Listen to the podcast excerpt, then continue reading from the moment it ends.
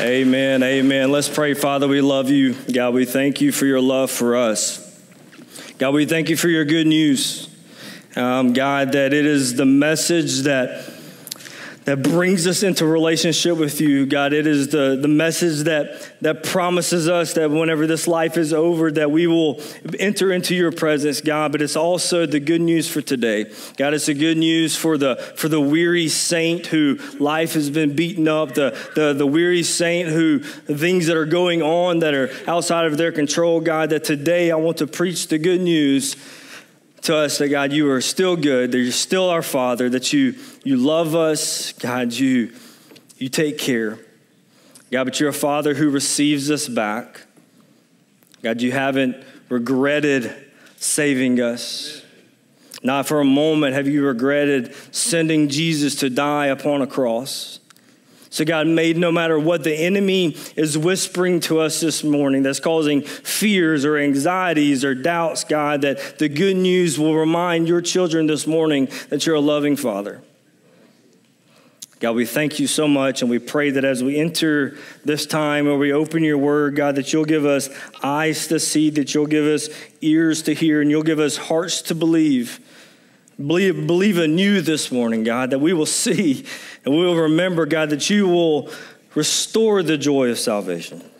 It's in Christ's name we pray, and everybody says, Amen. You can grab a seat, and as you're flip, I mean, as you're sitting down, uh, uh, turn to two places. First of all, turn to Psalm 42, and then once you get there, uh, turn to Romans chapter 8. So we're going to start in Romans 8, then we'll land over in Psalm 42.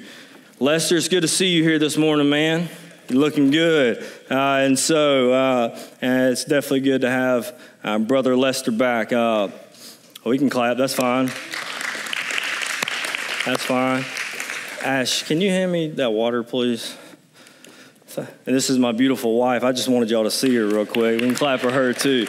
Uh, but anyway, so we started a, a series last week called Good News People. And so, as I said just a second ago, this is not necessarily just a sermon we preach to others. We obviously we believe that, but it is something uh, that we preach to ourselves. Being good news people, uh, really, it's it's the disposition of our hearts and our minds. Uh, and so, uh, in a nutshell, the, the, this whole series is built around, around uh, learning to preach the gospel to ourselves, to remind us of the gospel. So, Justin, how do you know that we need to be reminded of the gospel? Because in uh, 1 Corinthians chapter 15, uh, when Paul writes to the Corinthians, he says, Hey, brothers, I need to remind you of the gospel. They didn't let they forgot about the gospel, they just need to be reminded of the gospel. That, and he says, I want to remind you of the gospel that I preached to you, that, that you received. Uh, and so he, he wants to say, I want to I want to tell you about, you know, obviously, I want to remind you of the gospel gospel that saved you. But he also said, I want to remind you of the gospel that, that, that, that, that, that, you, that you received, in which you stand, that in your, in your stance before God is because of the gospel, in which you are being saved. He wants to remind them of the gospel. The reality is that we need to be reminded of the gospel because we're forgetful people.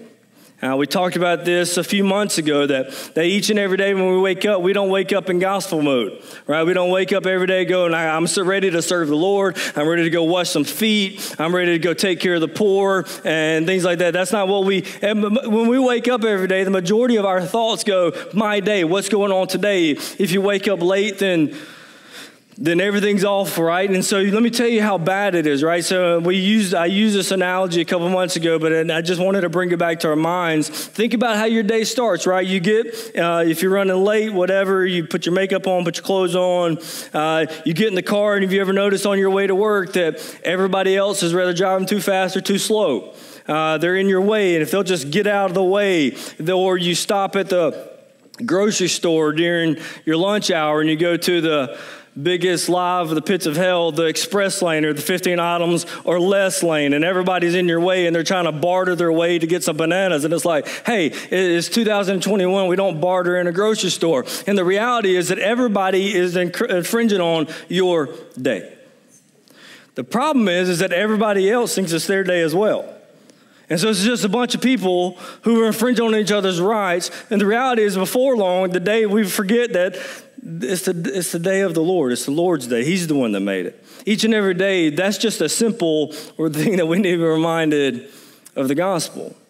But on a deeper level, definitely in the world in which we live in, man, there's doom and gloom around every corner. Social media post is nothing but fear mongering and things that happen around every corner. And the reality is, man, we, man, that clickbait stuff works. We all get sucked into it. Every single one of us, right?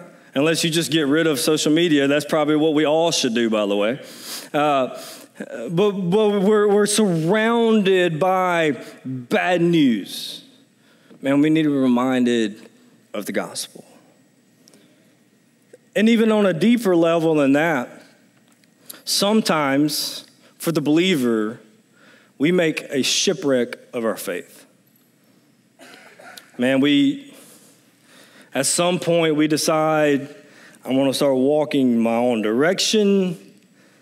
I make mistakes, whatever. I, I, I began to try to take the reins of my own life again. And what happens, listen to me, where sin is present, so is fear. Fear of being found out, fear of what's going to happen, fear of even God's judgment at times. And on top of that, what happens is, is that our enemy is the one who held the power over fear. That's what we see in Hebrews. And whenever people are fearful, what the enemy does is he holds them in the bondage of that fear. And so the enemy begins to whisper, God's disappointed in you. God wouldn't receive you back. And we, he holds us down in this own bondage of our own fear because of the own sin in our life. And this morning, I want to say, listen to me, this is the good news. That your father will receive you back. That, that your father hasn't regretted saving. So, no matter where we are this morning across the spectrum, man, we need to be reminded of the gospel and develop the discipline of preaching it to ourselves. In Romans chapter 8, what I want to do this morning is follow the same pattern that I did last week, where we kind of walk through this chapter in Romans. Last week we looked at Romans 6 and how we. Uh, we who have died to sin, we are no longer enslaved to it because of the gospel. The good news is a slave. Sin is no longer my master. I don't have to sin anymore. I don't have to obey the passions of the flesh. And this morning I want to follow that same pattern of just kind of 30,000 foot view of Romans 8, showing some good news truth.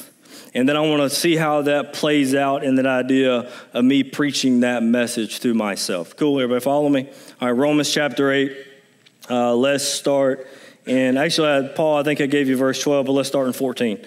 Uh, Romans chapter 8, verse 14 says, for all who are led by the Spirit of God are sons of God. See, that is a finished thing there. It isn't like they once were sons of God. It says they are sons of God. Verse 15 For you did not receive the spirit of slavery to fall back into fear, but you received the spirit of adoption as sons by whom we cry, Abba, Father.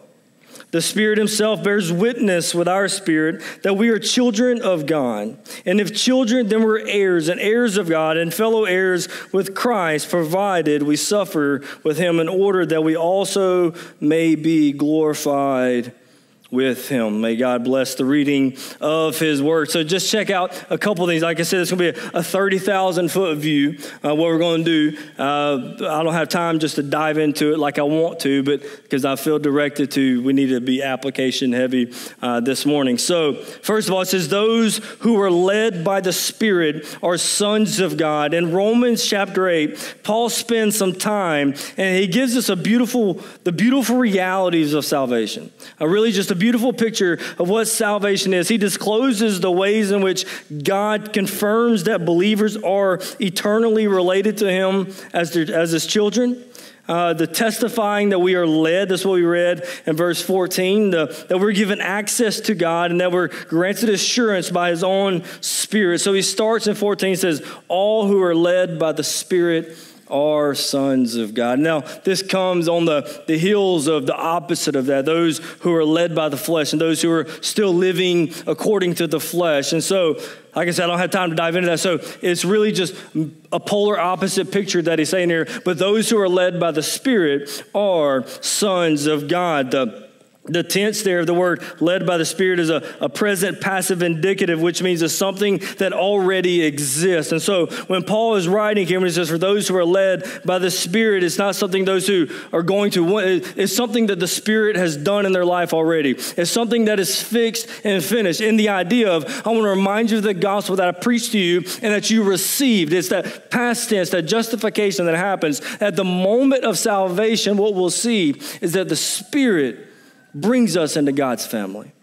The moment it happens, He brings us, but it's something that's already happened. It's something that's already exists. And ultimately, what it's saying in general, a Christian's life is basically characterized by the Spirit's leading. So what that, that gives room because the reality is there are times that I don't walk by the Spirit. That's what Galatians 5 talks about and the idea of, of don't walk by the flesh, but you have two two voices. It says the desires of the flesh are against the spirit, the spirit against the flesh to keep you from doing what you ought to do. And Paul says, so walk by the spirit. We, have, we still have the choice. And so it's something that, that the Lord takes the lordship of our life at the moment of salvation, but it's still each day and day in, day, day in, day out, step by step moment as we're walking by the Spirit. And we are eternally secure is within being a child of God. Look at verse 15. It says, If you're led by the Spirit, then you are sons of God. Verse 15, for you did not receive the spirit of slavery to fall back into fear, but you have received the spirit of adoption as sons by whom we cry, Abba, Father. I think it's important for me and you to talk, think about this. What, like, what spirit of slavery to fall back into is he actually talking about? I believe uh, we have the answer to that in Hebrews chapter 2, verses 14 to 15, uh, when it says this. Since therefore the children share in flesh and blood, he himself, being Jesus, likewise partook of the same things, as in he took on flesh and blood that through death he might destroy the one who has the power of death, that is the devil, but also that he could deliver all those who through fear of death were subject to his slavery. So ultimately, what I think what Paul is communicating here is that when we get saved, whenever the Holy Spirit takes residence within us, whenever we are born again, when we are justified, what happens is, is that not only does Jesus destroy, let's say like this, not only does he deliver us from the fear of bondage, of death, but he's also destroyed the one who held that bondage. You right? You follow me? And so I think when Paul is communicating this here, he's saying, listen to me. When you got the Holy Spirit within you, at that moment, God delivered you from that bondage of fear anymore. Matter of fact, he says the opposite is true. He said, actually, you received the spirit of adoption. Human, humanity is continually subject to fear because of sin. Slavery to sin brings slavery to fear. And this is the good news this morning. One of the most gracious things that God does is deliver us from both. Amen. He delivers us both from the slavery of sin, but also the slavery of fear. Here, Paul is speaking not necessarily breaking down all the components of what, it, what adoption looks like and what it means biblically. He's speaking of the spirit of adoption. He says, You receive the spirit of adoption, as in the Holy Spirit within you changes your disposition to the Father. Before the Spirit's residence within us, right, God is one to be feared the most. Not like the way that we're still called like a holy reverence fear, but as in if I don't know God, then I should fear God. Right? I think that, and so now because those who are being led by the Spirit, not only that, but He changes the disposition of our heart because He gives us a new one towards that God. Now longer do we see that God as one who I should be fearful to be close to, but now we see Him as the most intimate way that we can say Father in this language, Abba which would be when Evie or Emma says, Daddy to me. It's the most intimate way that we can say that. So, man, can you see the difference? Listen to me, child. That, that once before we didn't know Jesus, that God would be the one we should fear the most. And the reason why death is so fearful without apart from Jesus, because we know it's something to dread. And the enemy hangs that over our head. But listen to me, thanks be to God that Jesus not only destroyed that bondage, but he destroyed the one who held the bondage. So now, when we're born again, our disposition, our everything changes. We no longer see God as one who is who is just a cosmic killjoy, or the one who says you have to do this and do that, and if you don't, then I, I hate you. But He's one that loves me despite me. He, he loves me. He sent Jesus anyway, even at my worst, and even as a believer now, when I do sin, He's still my heavenly Father who will receive Him. No longer do we see God like we used to. Now, because of the Spirit, we see see him as Abba, Father. One of, the, one of the gauges of our Christian maturity and our understanding of the gospel is how we respond when we sin. Because if we respond to sin in a way that I've got to hide it, I've got to cover it up, I've got to let nobody know about this, I've got to conceal it, then we don't really know who God is. And we don't understand the gospel. Because the gospel says that I've received a spirit of adoption by whom I cry out, Abba, Father, not just when I have everything right, but even when I mess up. Follow me? Adoption. We have God as Father. This is the most freeing reality in all the universe, church. That means we're sons and daughters. The, and Scripture says those who are led by the Spirit are sons of God. Contrary to popular belief, this isn't speaking of this universal fatherhood of God, but specifically those who are led by the Spirit are sons of God. What that means is, is that whenever we are born, contrary to popular belief, God's not everyone's father. And contrary to popular belief, we're not all brothers and sisters. I know you hear that. Let's go love on our brothers over here. Listen to me. We're born enemies of God, and we are all isolated individuals in this broken world. Oh, but when we're led by the Spirit, we become sons of God. At that moment of conversion, we gain a father, but we also legit gain a brothers and sisters.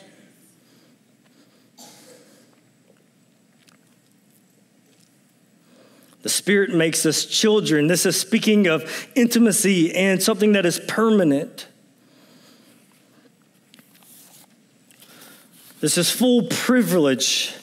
As I said earlier, Abba, it indicates or gives the picture of intimacy and tenderness and dependence and a complete lack of fear. Can you see that picture? Can, like, just that, that complete lack of fear in approaching God. That's what the Spirit does in our hearts.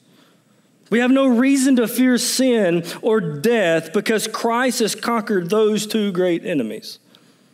In Christ, we're given a new divine nature and we become a true child with all the blessings, privileges, and inheritance. So he says, You received a spirit whom I cried, Abba, Father.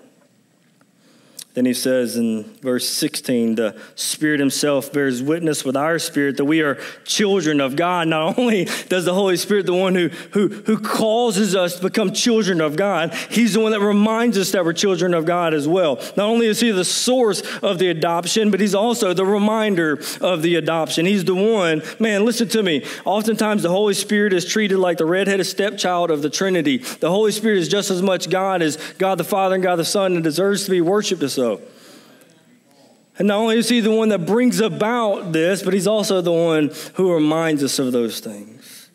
The Spirit Himself bears witness with our spirit that we are children of God. And if children, then heirs and heirs with God and fellow heirs with Christ, provided that we suffer with Him in order that we also may be glorified with Him. We say that we're, we're heirs with Christ. One who is an heir is one who's rightfully in line to inherit what is in store for them.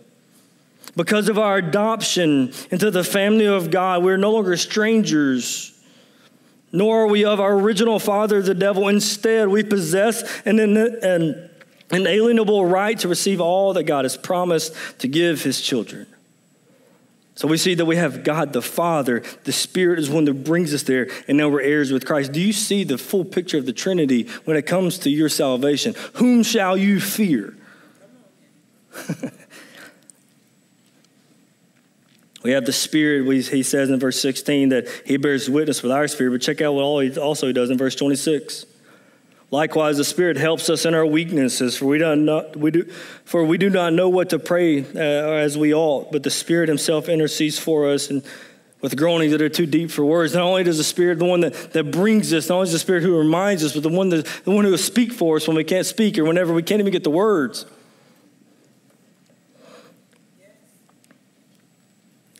The work of the Spirit is not only to make us children of God and take up a dwelling within us, but also to give us assurance of our standing with God. All of this, child of God, it leads to joy. What is there a more freeing reality? And we're good news people because of this. We're glass half full type of people. We've been adopted by God into his family. We now have God as Father. We are heirs with Christ with unspeakable riches. We are indwelled by the Spirit who reminds us and encourages us. So, why don't I always feel that way? That was all introduction. Psalm 42. Why don't I always feel that way? Enter Psalms. This is why I love Psalms, because you know what? They always didn't feel that way. They didn't. If they were mad, they were mad. They didn't, they didn't Baptist it up, didn't put makeup on it. They just said, God, I don't know what's going on right here. They felt defeated. They told God. If they felt like God had turned his back on them, they, they, they were honest. But they weren't just complaints, and we talked about this in the Psalms of Refuge series. They were, they were processing their feelings in the presence of God. What we like to do is we like to hold on to things and just kind of go murmur things over here. But the healthy way to do it, the, the gospel third way, is to take these feelings and these emotions, these fears, anxieties, things like that, and present them, we process them in the God's presence. That's exactly what the psalmists do. And I love the Psalms because I'm thankful for them because they're messed up people. And I'm thankful that God, when He's put together His Word, that He didn't leave out the dark parts of humanity, but the real ones. So let me give you the backdrop of Psalm 42. Uh, it says that it is a maskil of the sons of Korah. The sons of Korah, or Kor, uh, that's how I'm going to say Korah. Luke can f- tell me if I'm later from Korah. See, that's why he's there. Uh, Korah. So they, they were they led in song in temple worship, and so uh, the maskil there means that this would be a hymn that was meant for instruction. And so what's really weird is that this this hymn, this could be a sermon in itself. This psalm that they were singing, it's written by a guy who missed temple worship. He was supposed to be there because he's a singer temple worship, but for whatever reason, he couldn't make it there. So he, he writes this hymn to be sang with people who were there. What? That seems weird. Well, instructions, it would say, hey, if you get to meet in the house of God, don't take that for granted. Don't forsake the assembly, if you will. That could be a sermon within itself, but let's read. So he says in verse one, I'm going to read the whole thing real quick. It says, As a deer, see, you can check, you can see him, he's not able to go. He's not able to be there. So he says, As a deer pants for flowing streams, so pants my soul for God. My soul thirsts for God, for the living God. When shall I come and appear before God? So there you see, he, he really wants to be, he desires to be in God's presence, specifically within the gathering, within the assembly. And so he says, But when will that happen?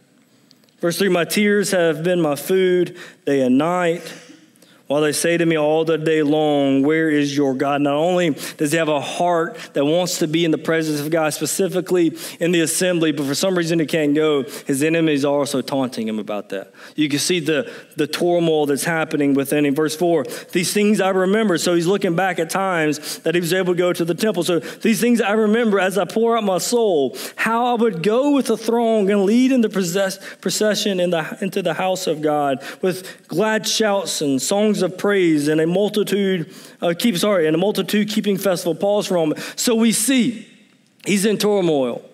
This is a guy who wants to be in the house of God. This is a guy who wants to be up there singing. He's a guy who wants to be there, but for whatever reason, we don't know why, he wasn't able to be there. He wasn't able to go. And not only that, but his enemies are taunting him, hey, where's your God at?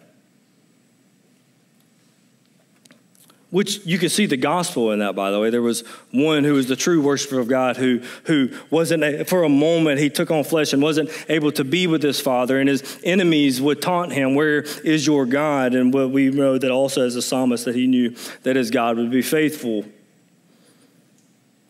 But he's in turmoil, almost a spiritual depression, if you will. But check out what he does in verse 5. Why are you cast down, O my soul? Why are you in turmoil within me? And now listen to me. He's speaking to his own soul. He says, Hope in God. Soul, hope in God. For I shall again praise him, my salvation and my God. So he's in this turmoil. He's being taunted, taunted by his enemies, and his soul is saying, probably thinking about what the enemies are saying, and all of a sudden the psalmist says, Soul, hope in God. Stop. Hope in God. And you think it would, so there he goes for a moment and he's, he's okay. So look at uh, verse 6 And my God, my soul is cast down within me. Therefore, I remember you from the land of the Jordan, uh, of Hermon and Mount Mizar. Deep calls to deep at the roar of your waterfalls. All the breakers and your waves have gone over me. By the day, the Lord commands his steadfast love, and the night, his song is with me, my prayer to the God of my life. So it seems like he's getting it together, right? He, he's really good, but he's about to show you that he's human because keep reading. It says, I say to my God, my rock, why have you forgotten me? He just said you were faithful in the morning and his songs company at night, but then all of a sudden he says, God, why have you forsaken me? Why do I go mourning because of the oppression of the enemy? As with a deadly wound in my bones, my ad- adversaries taunt me, while they say to me all the day long, Where is your God? Then again, he talks to his soul one more time. He says, Why are you cast down, O my soul? Why are you in turmoil within me? Hope in God, for I shall again praise him, my salvation and my God. Man, this is a beautiful picture of humanity and the, the life of the believer as we should expect it. I think oftentimes we're presented a life of Christianity that's like, it's always right here. But the reality is, it's good, no, good, yeah. We're, we're roller coastering, right? And that's exactly what we see in Psalm 42. He's at turmoil, hope in God, his steadfast love. God won't be forsaken me. That's how all of us find ourselves. I got somewhere in my notes here. And as a psalmist, we must learn to talk to our soul, ourself as well. That's the reason we came to Psalm 42. We must learn to preach the gospel to ourselves. Did you know that no one is more influential in your life than you are? Because no one talks to you more than you do.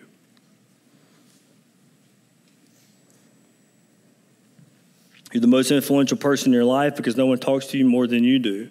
And this is the reason that we need to learn to preach the gospel to ourselves. Every morning we wake up, self starts talking. And maybe that's just me. Maybe I'm crazy and need to go put and get put up somewhere. But the reality is, we wake up in the morning self starts talking, right? Starts reminding you of yesterday's worries, yesterday's difficulties, makes you start freaking out about the unknown future. What happens if so and so does this? What happens if that happens? And before long, you're not even out of your bed yet, and you're in despair of what tomorrow is going to hold. Or yourself is reminding you of your weakness and your sufficiencies of yesterday, and you're too too weak and too downtrodden to even get out of the bed. In our sin, we oftentimes find our responses to life in a fallen world to be disconnected from the theology and that, that we confess. Things like anger, fear, panic, and discouragement, what they do is they stalk our hearts and they whisper a false gospel that will lure our lives away from what we say we believe. That's the battleground of our hearts and minds? What is it that is capturing your idle thoughts? What fear or frustrations is, is filling your spare time? Will you just listen to yourself or you start talking to yourself? I sound weird when I say that. But you start, you learn to stop just listening to that self that wakes up. Because listen to me, self, 99.9% of the time, is defeated. Instead of sitting back and listening, we must learn to do the talking and not letting our concerns shape us, but forming our concerns about the gospel. So, what is preaching the gospel to ourselves? There's a difference between reminding ourselves of the gospel and preaching to ourselves the truth of the gospel. The gospel is us self conscious, our gospel preaching to ourselves is, is self consciously and intentionally reminding ourselves of the person and presence and the provision of the Redeemer. The gospel self preaching is not the same thing as merely reading the Bible, but the connections and how they're, they're dependent upon one another. You can't divorce the two. I think that point says something. They're inseparable from the Bible. Preaching the gospel, it's inseparable from spending time in the Word. Because the Bible provides the inerrant material for preaching it. The scriptures are the content to be taken up and applied to our lives. The scriptures have to be known and to be believed. Preaching to ourselves is actively calling ourselves to believe the promises of God in Jesus Christ. Y'all going to maybe get out a little early. Here we go. Preaching the gospel to ourselves is both proactive and reactive. It's reactive as we encounter temptation and frustration and seek to, to, to restock in the moment, or as we reflect back on our sin and circumstances and try to evaluate them from a gospel lens. That's why it's important to, to hide God's word into our heart, because in those moments, the word of God becomes a reactionary thing within us. But it's also proactive. It goes on the offense when we feed our souls in some regular rhythm before the events and tasks and disappointments of daily life begin. That's how Peter calls it preparing your minds for action. So, what does it sound like? Is it audible? Is it something within me? Is it both? Like, what's going to happen if I actually may not be freaked out if she comes in and hears me preaching because sometimes I do practice right before I get up here. I don't want to be that guy. But is it something I preach to myself? Is it something that goes on? Here's what it sounds like. When your soul is thinking, Do my sins condemn me? I preach to my soul and say, Jesus has covered them all in his blood. Do my works fall short? Jesus' righteousness is counted as mine? Are the world, the devil, and my own flesh, are they conspiring against me? Not even a hair can fall from my head apart from the will of my Father who's in heaven. He has promised to take care of me and keep me forever. Can I really deny myself and carry my cross and follow Jesus? Yes, for it is God who is at work within me, willing and working in me for his own pleasure. If God is for me, who can be against me? Who can bring a charge against God, God's elect? Who can separate us from the love of God in Christ Jesus? God is my Father, and He knows my every need, and it is His good pleasure to give me the kingdom. We remind ourselves, we preach when that soul, soul, that old man is reaching up and saying this and that. There is no hope. Listen to me. You preach that soul, hope in God. Why are you downcast? Why are you despairing? The grave is empty. I'm a child of God. I, I haven't received the spirit of fear to fall back into bondage or bondage of fear, but I've received the spirit of adoption. My heavenly Father will gladly bring me back, receive me back home. So, what does this look like daily? Super applicable here. How do I get in a daily rhythm of this? Number one, you gaze. You gaze on the beauty of Christ in the gospel. In order to preach the gospel to yourself, you have to be familiar with the gospel. You have to be familiar with it. About a year and a half ago, is whenever I made a conscious effort, even before sharing anything with y'all about being gospel driven and gospel centered church, about a year and a half ago, I made a concerted effort to make sure that I was preaching the gospel week in and week out in some capacity. And me be honest with you, at first, it was hard to try to get the gospel into everything that I was doing.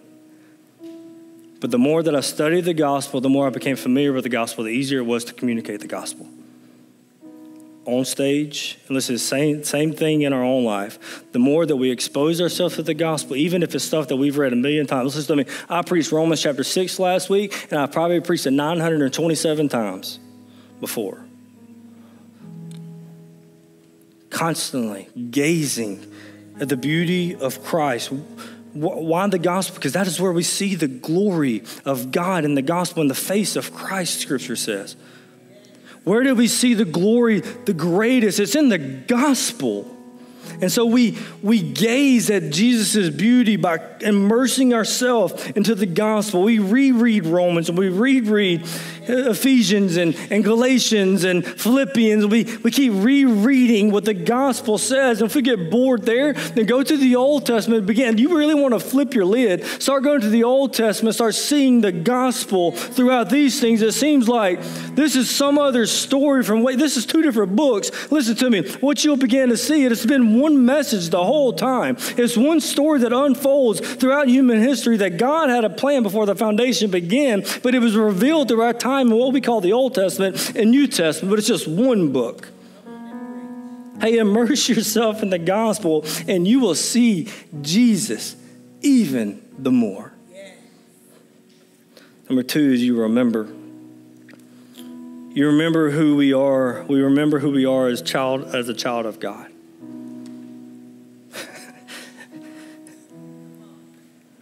If all the preaching that we did in the mornings was when the self wakes us up and gets us worried, if we just said, hey, I'm a child of the king, self, calm down. Like, if we could just live from that reality, life would be a little bit different, I think. But what does it mean to be a child of God? It means that we have a father who, who provides and takes care, who, who defends and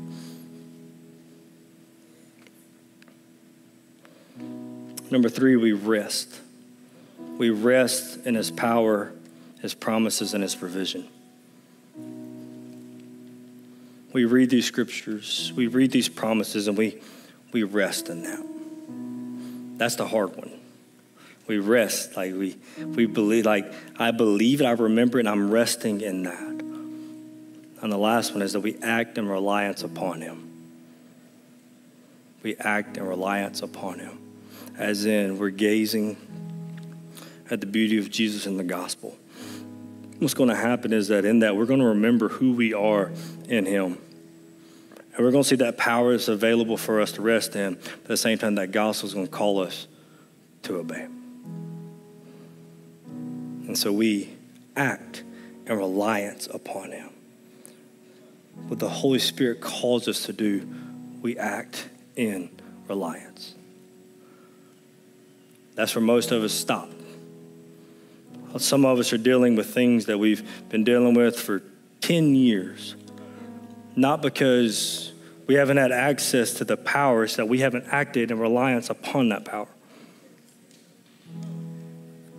We're struggling with things that are just, that, that, that, that there's freedom to be had in Christ. There's power made available to us. If we'll just not only see Jesus and remember who we are and rest in that, but that we will act in reliance upon Him. Father, we love you so much, God. God, we thank you for your good news. May we never grow numb to your good news. Maybe we not get used to it. Maybe we get familiar with it enough to, to share with others and preach to ourselves.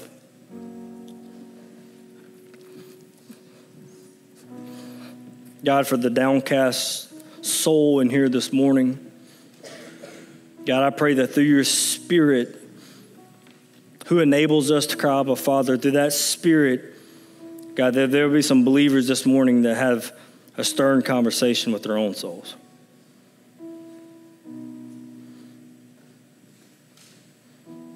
That will believe in you, that will hope in you. God, if there's anyone in here this morning or online, God, that does not know you, that they haven't been adopted into your family, that they literally cannot say, Abba, Father. God, I, I pray that today that your spirit will bring them into your family today. God, that this morning they will realize their need of a Savior. And God, that you will give them the faith to trust and to receive. We thank you that the good news is seems to be that it's too good to be true, but it's true. Teach us to be good news people and the message that we share with others and the message we share in our own hearts and minds. God, I pray that today, God, I really feel like there are people, believers this morning, who need to who need to bring things that they've been holding on to, fear, anxieties, doubts, insecurities, and lay them at your feet. So God, I pray that we do so today. It's in Christ's name. As the band plays over us, you kind of stay where you are there in that posture of prayer. And you, I'll be sitting down here on the front if you need to talk. You move as the Lord leads.